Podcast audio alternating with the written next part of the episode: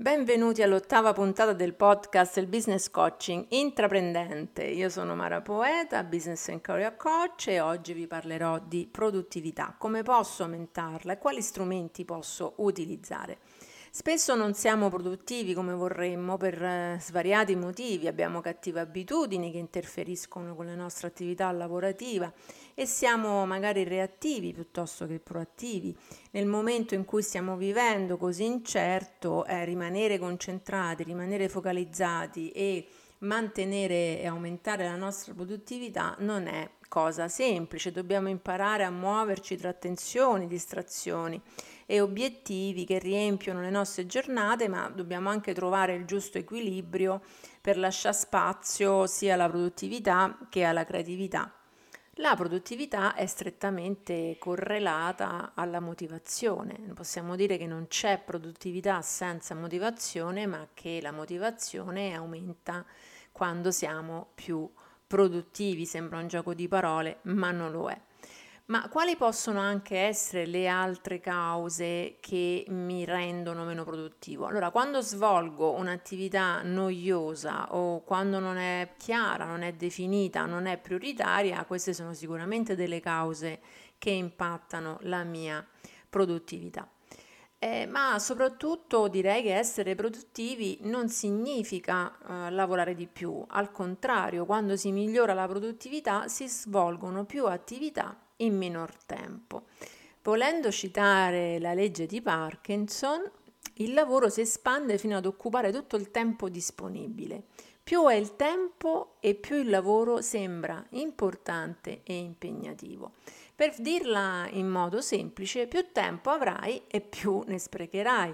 Quanti di noi magari si sono trovati alla scadenza impellente di un progetto e magari hanno chiesto la proroga della data, ma in realtà poi si sono trovati ugualmente in ritardo.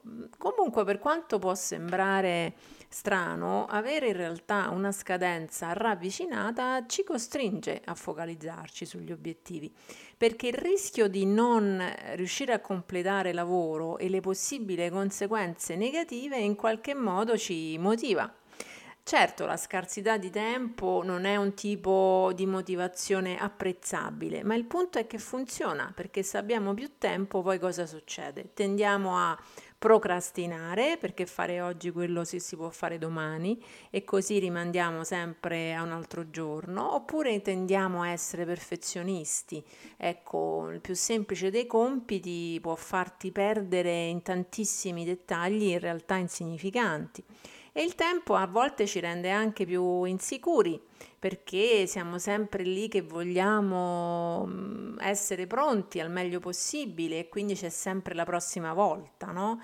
E non agisco. Ma come posso imparare a fare di più con meno tempo? Allora, definire sicuramente cosa bisogna fare, ecco, avere l'obiettivo chiaro, avere anche eh, il risultato atteso da questo obiettivo. Faccio un esempio, se devo fare una presentazione, prima mi devo chiedere qual è l'obiettivo di questa presentazione, cosa voglio comunicare, chi sono i partecipanti, quanto tempo dovrà durare. Ecco, queste domande mi aiutano sicuramente a rimanere concentrato sugli aspetti fondamentali e darci delle scadenze ambiziose. Il giochino che facciamo spesso con noi stessi è insomma traccheggiare un po' con il tempo, no? ehm, lasciarci sempre quella possibilità di, di, rimandare. Se invece mi do delle scadenze, non solo perché me lo danno all'esterno, ma me le do al mio interno, riuscirò a rimanere più focalizzato. L'altra, sicuramente l'altro strumento è riuscire a in qualche modo misurare i vari progressi che sto facendo rispetto a quella determinata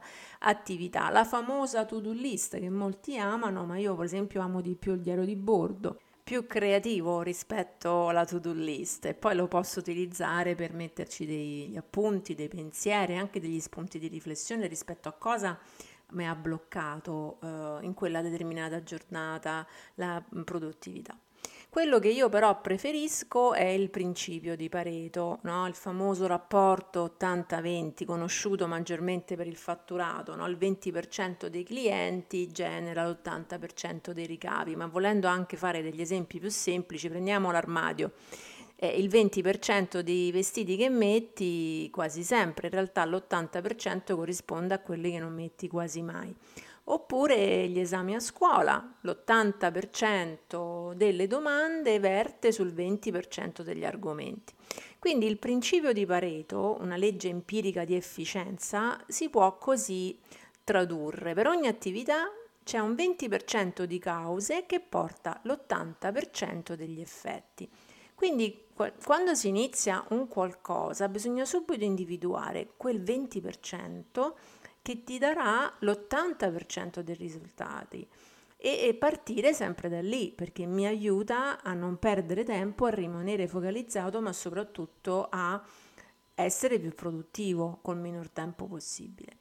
E poi parliamo della concentrazione, come abbiamo detto all'inizio, uh, come aumentare il livello di concentrazione. Allora, le distrazioni che ci capitano sono generalmente di due tipi, una esterna e una interna. Allora, l'esterna si può facilmente cercare di arginare, quindi non so, le notifiche al cellulare piuttosto che le email, piuttosto che le telefonate. Ecco, mi organizzo nella mia giornata una finestra dove io mi dedico a quello, non mi lascio distrarre ogni 5 minuti, ma so che da quel determinato orario mi dedicherò a quello.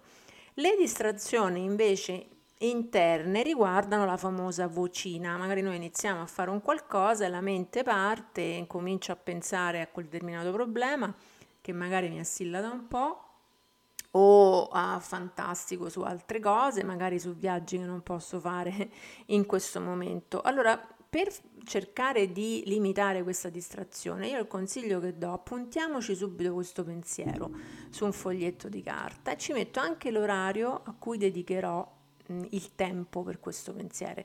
Questo fa sì che lo faccio uscire dalla mia testa e gli ho anche stabilito un momento specifico per cui tornarci, ma mi libera e mi, mi fa riconcentrare su quello che stavo facendo. Come strumenti invece tecnologici che mi possono aiutare, io amo tantissimo l'app che si chiama ClickUp. C'è tutto quello che serve e vi può supportare per la vostra produttività. Vi invito a dargli un, un'occhiata. Infine suggerisco di pensare come fanno i pigri. A volte ci complichiamo la vita da soli, eh, ma mm, facendoci questa domanda, come svolgerebbe questa attività un pigro? Ah, il pigro cerca sempre la strada più semplice e diretta. Facciamo sempre in tempo ad aggiungere sofisticazione e dettagli. Bene, come al solito vi lascio con alcune domande che magari genereranno altri spunti di riflessione. E tu cosa fai per limitare le distrazioni esterne e interne? Come misuri i tuoi progressi? E rispetto al tuo obiettivo attuale, hai già individuato quel 20% che ti darà l'80% del risultato? Bene, vi lascio con le vostre risposte e vi aspetto alla prossima puntata.